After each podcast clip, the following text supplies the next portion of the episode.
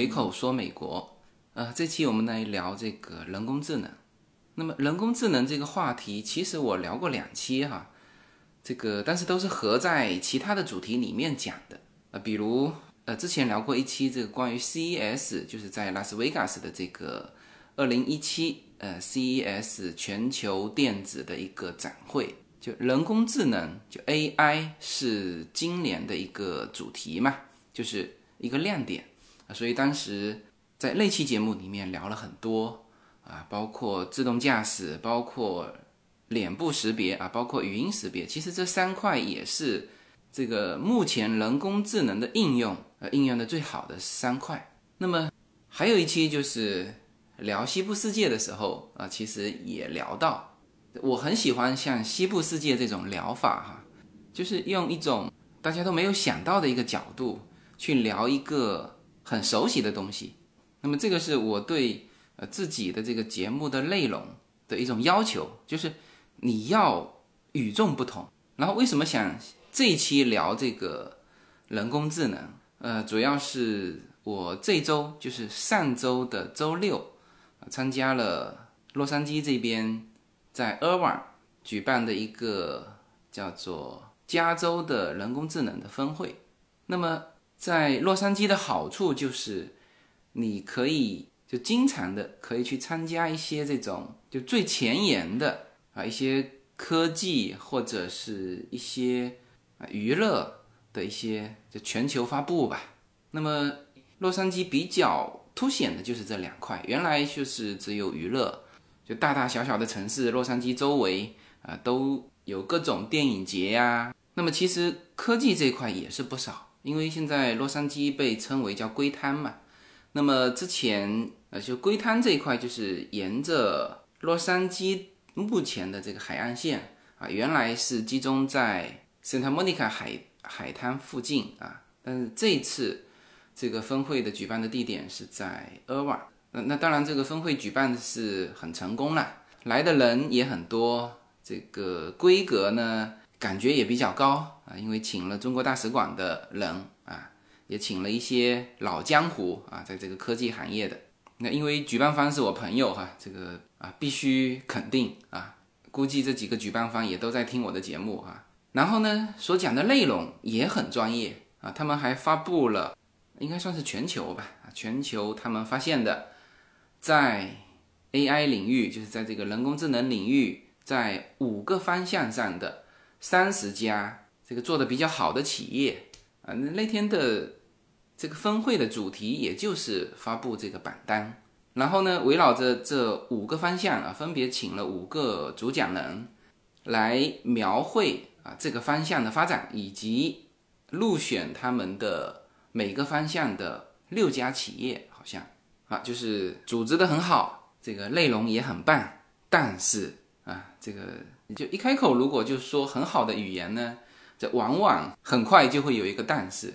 但是什么呢？但是呢，就现场的这种叫科普性，或者说叫趣味性还是不够。因为总体来说，与会的人员呢，就更多的是对 AI 这个投资这个领域感兴趣，呃，并不是 AI 细分市场的一些专家。所以呢，我这一期就尝试一下哈，因为随口说美国的听众，当然和参加峰会的。这个与会人员又有差别。我们听友是一个更大的一个一个人群，那么从收听效果上，呃，我也不希望说讲的太枯燥，就是把这个科技呃娱乐化。所以呢，我就想到以标题这个切入点去切入聊这个人工智能。那么我们首先先从这个峰会的内容过渡到我今天想讲的内容。那么在这个峰会上众多内容里面有一个内容，呃，特别给我留下了比较深刻的印象，就就是他们讲到 AI 在今后这种营销上的影响的时候，给我留下了一些印象。因为这个是新的东西嘛，就是我是第一次听到说人工智能是可以在就销售上产生影响。就记住哈，它营销里面有分。啊，市场预测啊，这些大数据啊，这个是没有问题，这个我以前听过多次了。但是呢，它有提到一个对销售人员的影响，这个是我呃听到比较新的。那么呃，其实这种收听效果哈，就一定是让你耳目一新的东西，你会留下呃深刻印象啊。这就是我为什么不断的去强调，就在目前这个时代，我们一定要去做新的东西啊，比如说 AI 啊，在就各种应用。包括他们说的在金融上的应用，在医学上的应用，在安全系统上的应用，那这些是呃之前我都已经知道了。那么他们说起来呢，最多是新冒出来的公司我不知道啊，所以那些并没有给我留下很深的印象，呃，只是最多是叫加深原来我对这个领域的印象。然后这个发言者呢，在在说到说 AI 可以对销售就销售员的进行指导。然后呢，直接提高这个销售业绩。说到这一点的时候，他是这样说的哈：今后的 AI，它可以具体指导某个业务员，就告诉他你要在什么时间去拜访哪个客户啊。那么这个客户呢，有哪些？当然他没说这个客户有哪些偏好啊，但是他会指导说，这个销售人员见到这个客户的时候要说哪些东西，就是具体的这种交流策略，这个 AI。都能够给这个销售人员提供。啊，首先呢，我非常认可这种技术哈，这种技术其实不算是很先进的啊。这个之前因为我在零二年的时候，呃，有做虚拟运营嘛，那个时候我们自己公司有一个大概服务一万多人的一个 call center 啊，那个就是有一套系统，啪一个电话打进来，立刻这个客户资料全部跳出来。那么这个是十五年前的。科技了哈，所以呢，当他说到就目前他他也不是说今后可以，就是说目前的 AI 已经可以做到的是去指导你这个销售人员能够做到什么时间、什么地点见什么人、说什么话啊，这是完全可以做到的。但是呢，我的脑袋里突然间就冒出一个念头，就是那么在这种情况下，那么这个销售人员，这是个人嘛，这是个人类嘛，是吧？这个人类。其实已经成为了什么呀？成为了机器的一部分，而且还是机器的末端环节，就最后一公里叫你去跑。那么更有甚者，他这个最后一公里啊，都可以不让你去跑。那么其实，呃，像我原来最早是销售出身的，虽然我学的是不是营销哈，但是我这个参加工作的时候，那个时候叫做这个导向就是销售，谁有销售能力啊，谁就。这个能够崭露头角，这个就像之前说的，说最开始因为叫做供不应求，所以呢，这个总经理全部是厂长担任啊。后来叫做供过于求，这个销售就提到很高的位置啊，所以呢，就是基本上都是销售型的主管当总经理啊。然后之后是风险把控啊，这个是往往是财务型的呃主管当总经理。啊，然后再说今后的发展是人力资源的天下，那是人力资源的主管当总经理。那么我们当时出来的时候，就是大学毕业的时候，那全社会都是销售导向。那其实我本身是就懂得销售的，而且也是从销售主管上来的。所以呢，我觉得对于每个人来说，其实他的销售能力啊，它是一个艺术。呃，同样的一件事情，这个人去做和另外一个人去做是不一样的。那么我们人就应该起到这种作用，就我们人不是机器啊，这个东西你你如果叫机器去做，那肯定都是一样的，是吧？但是人去做就是不一样。那么换句话说就是，就杰出的人才他会实现不可能的任务，他会把这件事情做得非常有艺术。所以我经常说销售是一门艺术。好了，这个当这个发言者说到这么具体的把销售人员。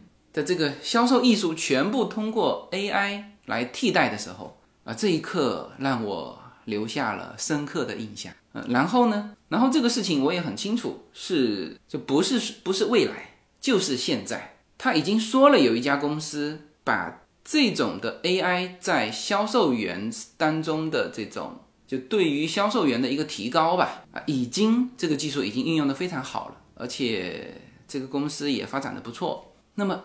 在这种情况下，不是未来哈，现在我们人啊，在某种方面来说，在某个局部啊，已其实已经沦为了机器的一个部件。那么这最后一公里，你说机器就不能替代吗？啊，他告诉你什么时间、什么地点见什么人、说什么话，是吧？首先哈，他让 A 去和他让 B 去，这这是一样的吧？那或者说他不让人类去，他机器自己去了，可能吗？完全可能。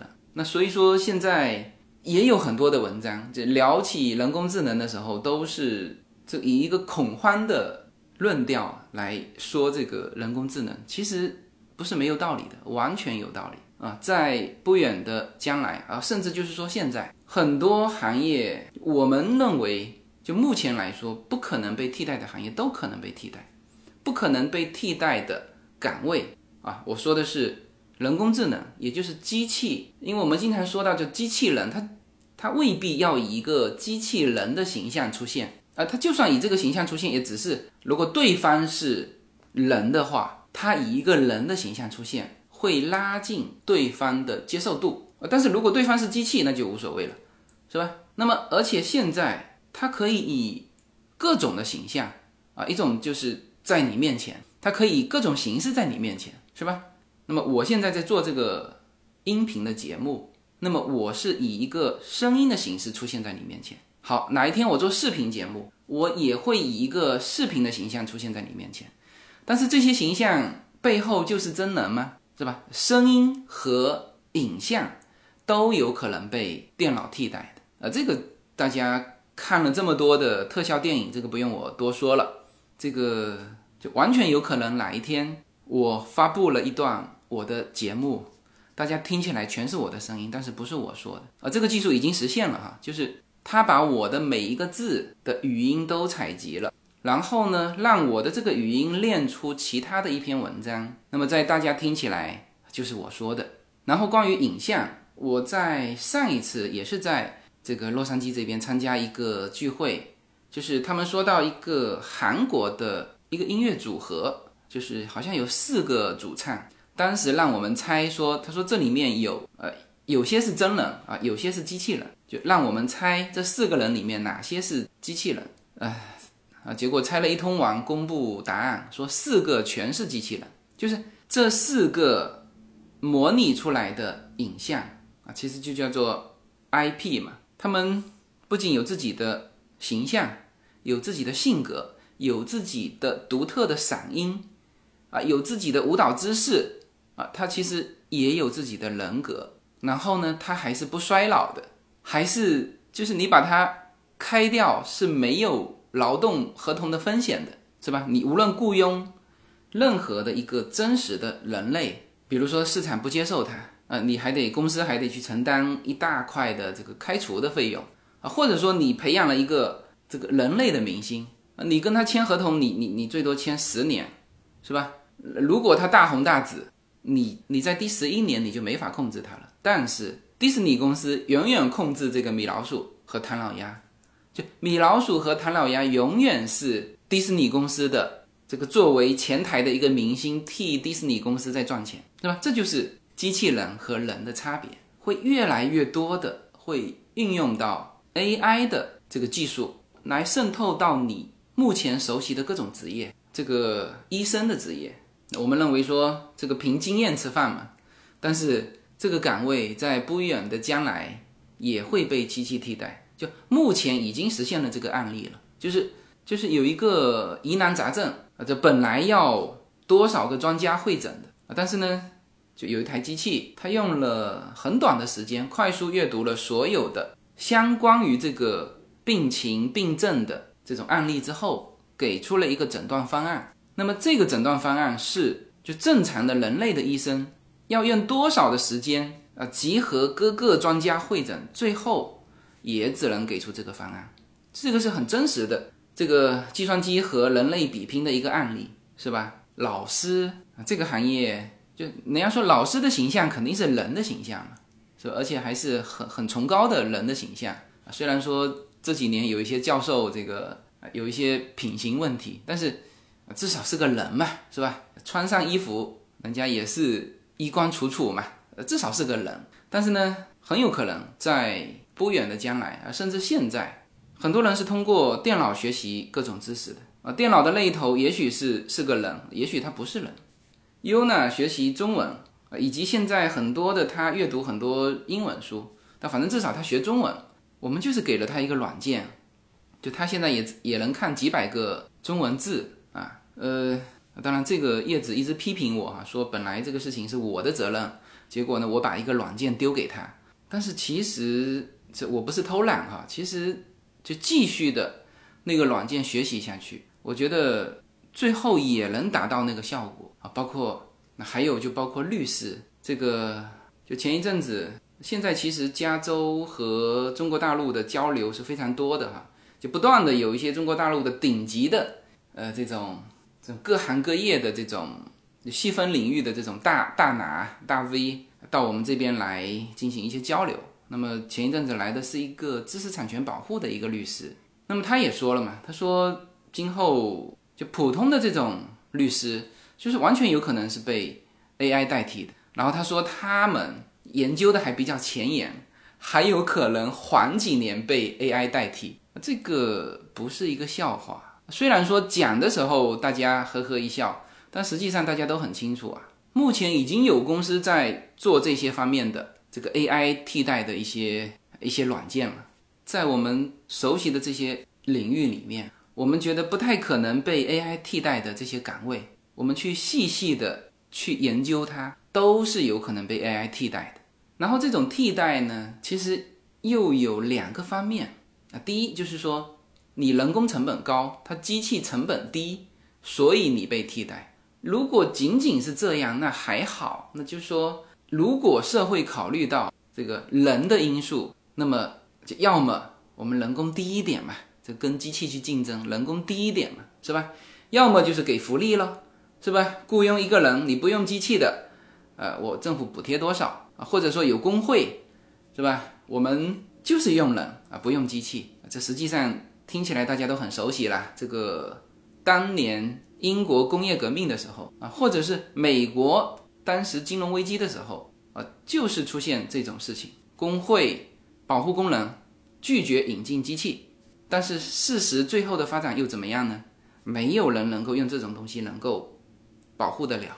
该被机器替代的全部被机器替代，是吧？老牌的资本主义国家不愿被机器替代，那就有新的资本主义国家直接替代你老牌的资本主义国家。更何况说，现在机器和人之间并不是说，呃，我能够更快、更好、成本更低的做到你人类能够做到的事情，而是什么呢？我能做到你人类做不到的事情，是吧？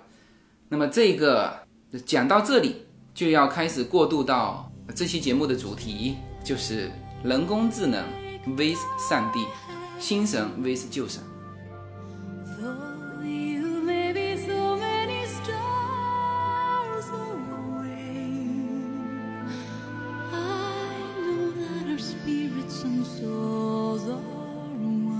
每一次自我突破都源于一个勇敢的开始。大家好，我的新专辑《随口说美国》的中美跨境创业与投资专辑已经上线。移民之后做什么？家庭资产如何在美投资？中小企业遭遇瓶颈，如何进行对外突破？这些话题是这个专辑希望和大家探讨的话题。自由军将携手美国东西海岸多位成功创业者与投资者，为您细细分析美国的创业与投资环境，讲述中国和美国这两个世界上最大的经济体有哪一些跨境的商业机会，以及有哪一些完全不同的商业环境和经营理念。如果您需要自由军和二十多位成功的美国创业者和投资者成为你的智囊团，那么加入我们吧。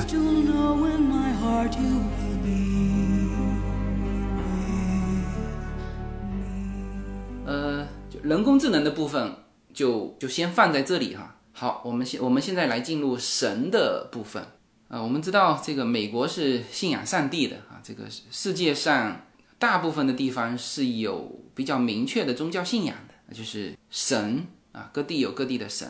那么神有几个特点？第一叫做无所不能，他能够就他的能力能够超越人类，他可以做到人类做不到的事情啊。这个是。第一个特点，第二个特点叫无所不在。人家说离地三尺有神灵嘛，就是无所不在，就你你脱离不开它。就是以前人家干坏事，这个说叫欺于暗室，就黑暗的房间啊，别人看不见，那我做坏事。但是呢，这个骗不了神，就因为神无处不在嘛。这个这个东西很像什么？我待会讲啊啊，这是两点，无所不能，无所不在。第三点，神最重要的是什么？是人类相信啊，就像美国在它的硬币上印上“我们信上帝”啊，这个是神的最重要的几个特点啊。虽然说了三个特点，其实最重要的是第三点。就如果你不相信，那么它前面的两个能力就消失了。这个大家理解哈，应该是理解的。呃，我们经常说叫信则灵嘛。你如果不相信他，那么神也没什么能力，是吧？神也不在你所在的地方。这个我最近看一个美剧，叫做《美国众神》啊。这个美剧我不做推荐啊，但是呢，它这里面有些东西确实是让我们开脑洞的。就是说，美国的编剧真的是很棒。那么它这里面就提到神的消逝啊，就是神确实是无所不能，他比人强大，但是。它也不是说不会消失的，它不会死，但是会消失，就是被人遗忘，就它就消失了，它就没了。这个就信仰是不可能脱离信众的而独立存在的，就神也是。这个在世界的很多地方，很多辉煌一时的这种宗教啊，到现在没人知道了。然后呢，我们现在还知道的很多宗教信仰，很多神，在目前的这个。快速发展的这种高科技时代，你看着哈，这个下一代一起来，很快这些这些信仰啊，这些神也会将不存在，因为没有人相信了嘛。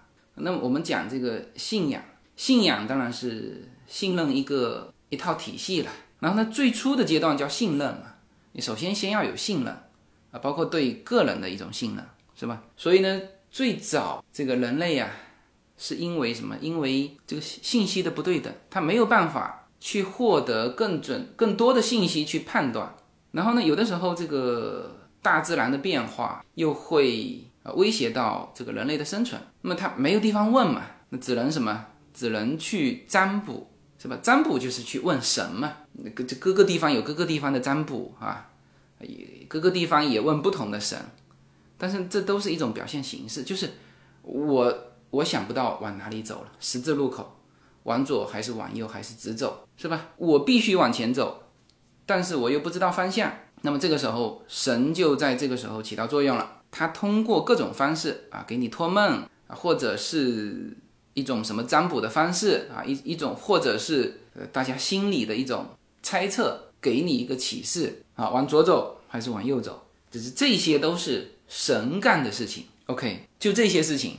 就这些神的能力，大家全部的啊放在 AI 身上，就人工智能身上，看看它能能不能做得到。好，我们现在也像这个美剧一样，神的部分就就到这里啊，先放在这里。我们现在呢，回过头来，就再把人工智能这一块往往这边衔接啊，看看这两块能不能衔接得上哈。第一，无所不能，这个刚才我在讲人工智能的时候已经讲过了，就是就目前。人类能做的事情，原来还只是说替代一些简单的工作，扫扫地呀，现在有扫地机器人；洗衣服啊，有洗衣机，是吧？然后呢，对你整个家庭的管理，现在有这个家庭系统啊，这就现在的 AI 就是实现物联网之后，它其实越来越归结成是一个系统。那我们在手机上直接可以控制啊各个房间的开关，就有一些是这个电器哈，是直接就是电器跟电器是相连的。啊，我之前说过了，就是现在新推出的冰箱，那实际上是 WiFi 相连的啊，你会看得见那冰箱里的东西啊，在手机上也直接可以控制这个冰箱的温度，是吧？然后现在不仅是这些东西相连，而且它是连到了一个大网上啊，比如说我现在如果人在中国，我直接通过我的手机，只要有网络，我可以控制我们家的灯、冰箱、电视，电视里面播放的内容。啊，这些说的都不是未来哈，这些都是说的是我们家现在已经有的东西。我可以有人在门口叮咚一按门铃，我直接手机跳出来，我一看是谁啊？如果是我的朋友来了，我就算是人在中国，我可以按一个钮，我洛杉矶的房门开了，他先进去。那那现在这些是连在我的手机上，那么这个系统的中心还是我啊？但是呢，如果我需要，我可以把它交给一一段程序啊，比如说。这其实有些很多东西都是已经做到了，比如说定时的一些系统，什么时间到什么时间要喷花了，什么时间到什么时间要开空调，空调温度要设定在多少，什么时间到什么时间这个窗帘要要下来一些啊，甚至有些人这个煮饭的那个电饭煲也是可以跟手机连的，这个东西我们家现在还没有备哈，是吧？有人按门铃，他不需要我去做这个决定，就如果我在这个时间有有预约，那么。这个这段系统呃，这段程序是知道的呃，它可以通过人脸识别或者是语音识别啊，直接就当前台用了嘛。前台以后还需要人吗？是吧？他能说出他的名字，这个门就开了嘛。或者都不用说出他的名字，我只要给这个系统一张照片，或者他自己可以查到这张照片，脸部识别一下，门门一样开了。那么这个就是 AI 所能替代现在人能够做到的所有事情。就叫做无所不能，然后这个无所不能是刚才用相当大的篇幅去强调了，有些我们原来觉得不可能替代的人不可能替代的职业，比如说老师，比如说医生，比如说律师啊，甚至简单的一些法官，那对于案件的一些处理，就机器就可以做，是吧？它不仅仅是说人能做的事情它能做，人不能做的事情它也能做，就。这个就是神的功能，OK 啊，第一个无所不能，这个就现在啊，以及看得见的未来啊，几乎是全部要实现，就神的这个功能要被 AI 替代了。然后第二说无所不在，这个就在美国众神里面有一段是这样子这个演绎的哈，警察局突然在一个传真上，那个传真呢是没有通电的传真，收到了这个两个嫌疑犯的。准确的地点，还有一个还有一个图，这个警察局呢就不得不出警。为什么？他说那个图啊，几乎是叫上帝的视角，就是是在半空中看到的这个场景，然后呢拍照拍下来，传真给警察局，而且当时这个警察局这个传真机还没有插电，是吧？我先说那张图哈，我一看这什么上帝的视觉，这不就是 Google 地图吗？就是 Google 地图，你把它放大、放大再放大。的那个场景啊，甚至现在 Google 地图有这个这个人的视角啊，无论世界上任何一个角落，你把它放放过去啊，就会出现啊。当然，这个你要更新的快哈，有的时候你去看这个街区还是比如说半年前的这种这种情况，但是这个就是上帝视角啊。以前最早能够拍出这种照片的只有上帝，是吧？只有上帝能够以这种视角看到。之后呢是什么？是卫星嘛？卫星图，你把它，当然卫星图它没有那么的清晰，是吧？以前卫星图还很难看到，那么现在呢？Google 地图是所有人都能看到啊。好，你说我这个 Google 地图卫星上拍下来的还不够清晰，现在不是有无人机吗？所有的角落啊，你说大楼里看不见，大楼里有摄像头啊，摄像头现在全是联网的呀，就每一个监控系统，每一个大楼的监控系统一联网，不是全看到了吗？那就算你躲在电梯里也一样看得到啊！所以现在说这个，如果是在北京，呃，出现一个比如说抢抢包啊、抢劫的事情，这警察破案非常容易啊，就把什么时间的监控调出来，这他到处都有摄像头嘛，然后沿着这个摄像头，跟着这个摄像头追踪、追踪、追踪，就可以追踪到现在这个人在哪里，就是这样能够做到无缝覆盖啊。那么这个无所不在的上帝是谁呢？是吧？在美国就是 Google 嘛。那因为中国这个这个上帝还进不去啊，这个 Google 还进不去，是吧？中国有百度嘛，就是这个无所不在，就是看得见、听得见啊，它甚至还可以输出啊，就是告诉你，对吧？这这个今后的整个的 AI 系统就是可以起到这个作用，无论你在哪里，它看得见你，是吧？在你不注意的时候，就算这个电源是关的，它也可以把它打开，就像这个电视剧里面的这一个。没有插电的传真机突然间就通电了，传了一张照片出来。呃，它那里面说的是神给他的这张照片。那你如果说这是一个人工智能，这是一个系统给他的一张照片，可以吗？完全可以啊，是吧？系统本身就可以打开你的电源，然后传一张照片给你，是吧？好，这两个功能，神的这两个功能无所不能、无所不在，全部可以被 AI 替代。好，最后其实也就是最最关键的，我们叫做信则灵嘛。然后神最害怕的就是被人遗忘。你你你不再信任他了，或者你根本不知道它，这是神最怕的。至于说信不信是另外一回事，你你有有的时候你连知道都不知道，就像那些很璀璨的这个宗教，到现在为止，这没没人知道了，就被人遗忘，是神最害怕的。这是神不会死亡，但是会消失。那么这个功能有没有可能被 AI 替代呢？那我们我们相信这个科技吗？我们当然相信科技，是吧？我们现在以前还开车还认认路啊，以前这个说司机哇认路能力肯定非常强。现在的司机不需要认路啊，就很近的距离也是把导航打开，还各种导航，是吧？这个导航还就以前的导航还只能说告诉你路怎么走，现在的导航会告诉你避开哪些路，很聪明的神啊，不仅仅给你指挥方向，而且还会指挥你最便捷的方式，抄近路走后门，是吧？这个是我们最喜欢的，这个最快的时间，那他会帮你判断的。最短的距离不见得是最快的时间，对吧？这一切一切，就现在的这个人工智能都会帮你就做到。那么你会会信任它吗？当然信任。就我知道沿着这个导航走，我一定能够到达目标，是吧？我知道我在微信里面说一段话，我把它发给我的朋友，我的朋友在最短的时间一定会听到。然后呢，这些让我们极为信任的这些设备啊，以一个。每天出现一个新的突破的这种速度，在替代着我们身边的呃以前熟悉的事物，你你肯定会替代嘛？你说现在谁还不用手机？谁还不用智能手机？谁这个发现这个智能手机不在身边不会失魂落魄的，是吧？都会。现在什么叫做跟这个社会脱轨？就你不会用智能手机，你就跟这个社会脱轨了。你。不懂得在手机上查看你的这个金融啊，这个银行转账啊，你不懂得在这个手机上接收一些讯息，看一些内容，和朋友交流啊，参加一些社群啊，预定一些服务，那你肯定是跟这个社会脱轨了嘛。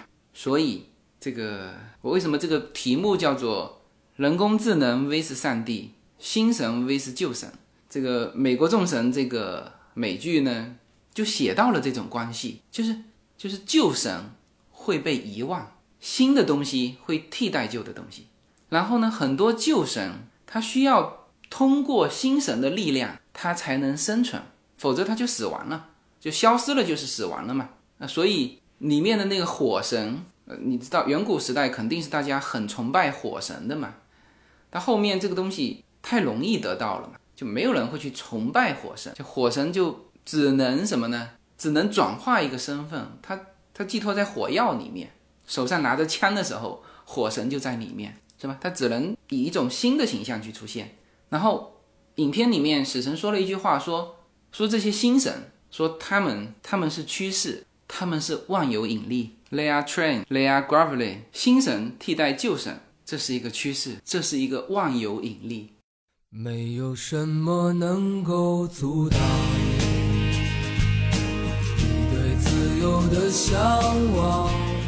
人生是一趟旅程，精彩的是沿途的风景。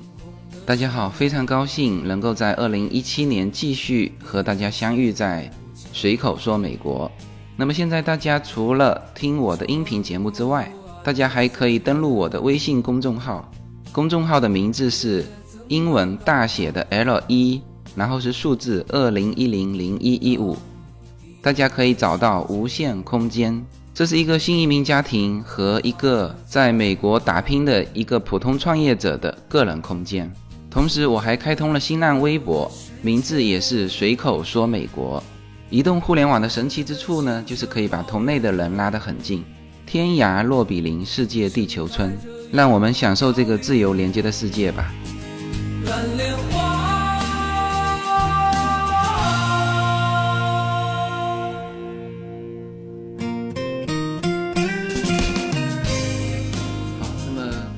标题的这个部分，也就是这个人工智能和神的关系啊，基本上就就讲完了。那当然，大家也许会觉得呢，这里面是不是还有那么一些不是太匹配的地方？就说你这个自由军好像去勉强去拉这二者的关系，还有什么感觉不匹配的地方呢？啊，比如说，可能大家会觉得啊，比如说现在的这个。我们说的神啊，上帝啊，它是一个形象出现，而现在的人工智能好像还分散在若干这种不同的领域。啊，这个其实没有问题啊，就是最开始的时候，呃，最早的神也是众神啊，不是单一的一个神，就是这些神各广一摊啊，比如说火神啊，比如说战神。就早期也是各广一摊，呃，最后呢，这个慢慢慢慢慢统一成一个就唯一的神。呃，其实到目前为止，能够生存下来的主要的三大宗教啊，全部是信奉唯一的神。当然，他们之间的神是不一样的哈。啊，但是之前也是众神论啊，包括印度教也是众神。我们去西藏啊，去看藏传佛教的时候，你就会发现。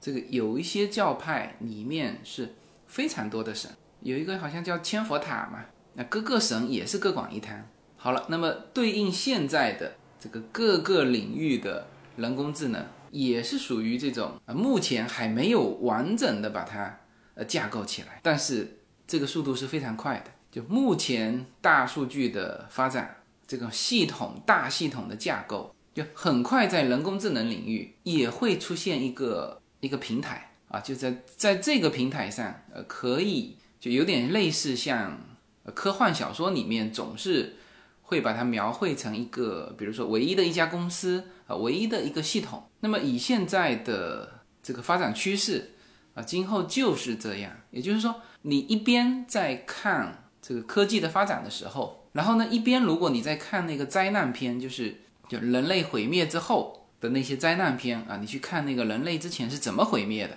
啊，再去对应现在的这个科技的昌明，一步一步走的那个方向就是能对应上的。所以说呢，这个在这次的 AI 的这个峰会上啊，也有一些演讲者在以开玩笑的方式来来提到这些啊，就是今后科技的发展是是以几何级别的速度在增长。那他们也预测过一条线嘛，就是。到后面啊的这个发展的速度，就是前面一秒人类才把这个可能这个大系统开发出来，就是哦，我们发现了什么啊？那下一秒人类就毁灭了啊，就是以这种的速度在发展。呃，当然他这个讲这个话呢，主要的意思还不是说人类毁灭，呃，这个人类毁灭是用来吸引眼球的哈。他其实主要还是说这个这个发展的速度太快，所以就很多人提出说。呃我们啊，有可能是这个世界上最后一代的人类。呃，如果说这个今后会成为一个现实的话，就让我们最后走向这个最后一代的人类的，一定是人工智能。那么这个是就终极的未来。那么在这个过程当中，我们还会发现什么？那或者说现在我们已经感受到什么啊？一个一个非常明显的就是这个新神将代替旧神，这是一种。笼统的说法哈，就是我们以前觉得非常非常重要的东西，正在以非常快的速度被其他的东西替代，然后呢被我们遗忘。我们中国的历史已经算是这个传承的不错的啊，从现在往前啊就没有说写到五千年嘛，其实还可以比较连贯的追溯到四千年。那么你去看看其他很多啊四大文明古国。他们的很多东西就是这样被尘封在历史中，就遗忘了。啊，但是就算是中国的这个历史，就是真正我们呃能够还留有印象的历史，也就是无非那几个朝代啊，有一些朝代啊，比如说元朝，那么当时也是那么辉煌的文明，现在我们没有什么这个记录留下来啊，甚至还有人提到当时辉煌一时的北方的辽国，也是很少的记录留下来。是吧？这个是历史，很多已经被我们遗忘。同时和历史一起被遗忘的还有文明啊，甚至还有语言啊。语言这个东西是一个呃，其实是很值得研究的啊。那现在大家都统一成说中国大陆全部统一成说普通话，那实际上普通话是满洲语。满洲入关之后，它推行的一个官话啊，各地是各地的方言。那也就是说，明朝之前说的什么话，说的不是普通话，说的不是现在的满洲话。那么现在海外的这些华人，比如说洛杉矶这边啊，你填自己这个这个登记表格里面填的是华人，是吧？他会问你，你说的这个 Chinese 是哪一种语言？是广东话还是这个满洲话？然后我在想，这个在我们这一代可能还会讲这个地方方言，到我们下一代，其实都不要到我们下一代，就是八五年之后的孩子，我估计啊，有一大半就不讲方言。那么到了我们的下一代，那么这个方言肯定是会被大家所遗忘，这个这个语系就灭绝了。我也看过很多很多人啊，这个觉得非常遗憾啊，这个这么好的语言，像比如说我们福州话，福州话是古汉语啊，就是有很多这个《诗经》里面练起来不押韵的，你用福州话去练是非常押韵的。但是呢，也就是到我们这一代。下一代几乎没有人会这个地方方言了啊，也有人去这个什么抢救啊，这个保护啊，其实我跟你讲都没有用。在此之前，我们多少的历史文明方言语系早都灭绝了。然后说到这个神，呃，我不知道大家所住的地方有没有那种地方神。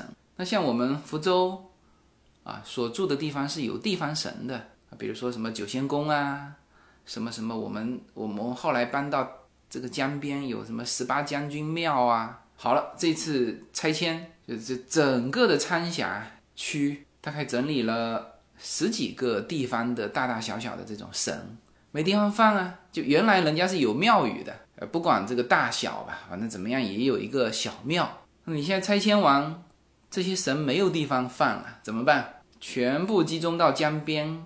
放一个大庙，把这些牌位全部给我放进去。好，这是第一次拆迁哈。那如果这个地方有这个集中起来的十几个神的这个这种庙再拆迁，我估计哈能抢救出来的是一两个，剩下的这些神啊，全部都会被遗忘。那么宗教啊，宗教其实也是这样。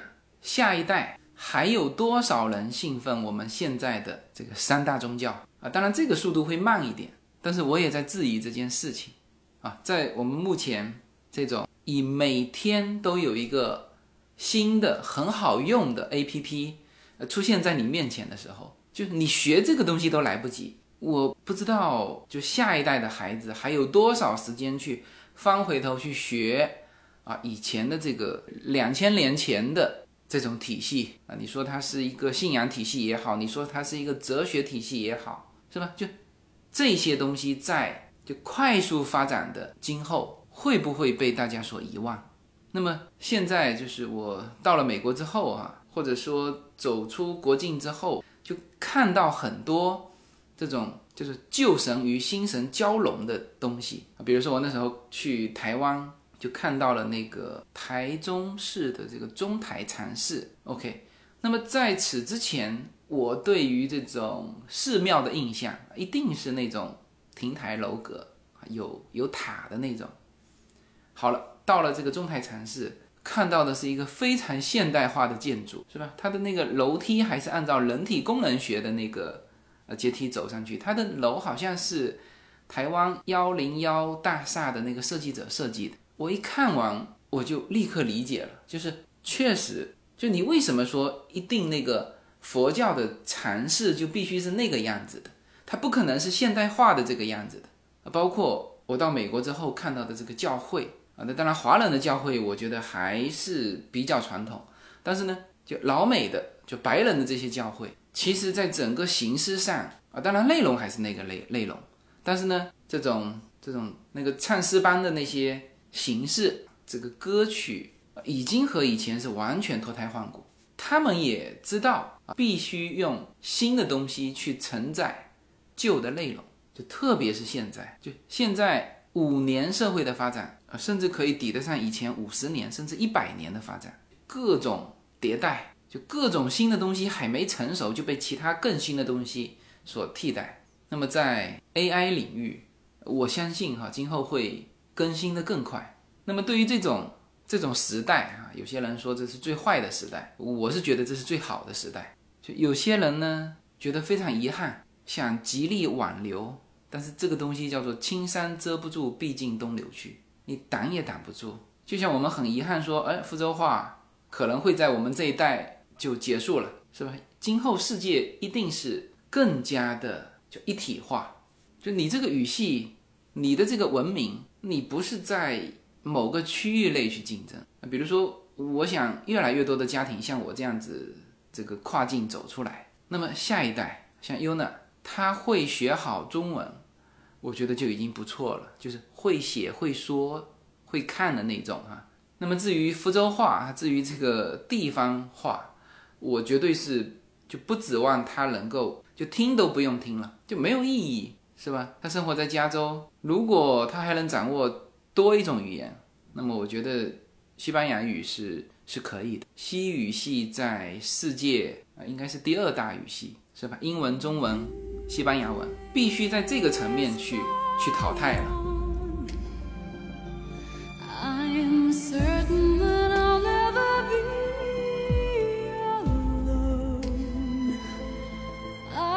大家好，二零一七年我将继续更新我的移民专辑。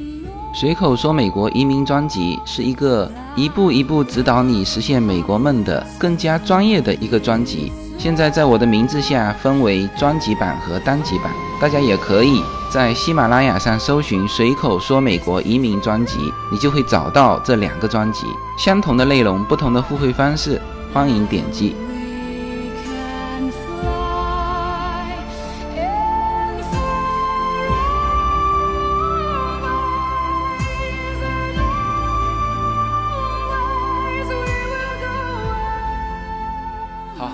一期呢，脑洞大开，就把这两个看上去毫不相干的两个事情，一个是人工智能，还有一个就是上帝，把它放在一起讲。希望呢，这种比较新鲜的方式，让大家对人工智能有一个就更深的一个认识和在更大的范围去思考这件事情。其实我讲人工智能的部分都不是什么脑洞大开，都是说的是现实。那么这个至于这个未来。会以非常快的速度，在以我们根本没有办法预测到的这个速度在发展。这种发展，我相信非常快的速度，这个各个不同的人工智能会汇聚成一个系统。那么我们人类呢，也会非常快的生活在凯文·凯利在《失控》里面所描绘的那个系统里面。无论你是喜欢这个未来，还是不喜欢这个未来。那么这个未来会非常快的来到你的面前，好吧？那么这一期的节目就到这里，好，谢谢大家。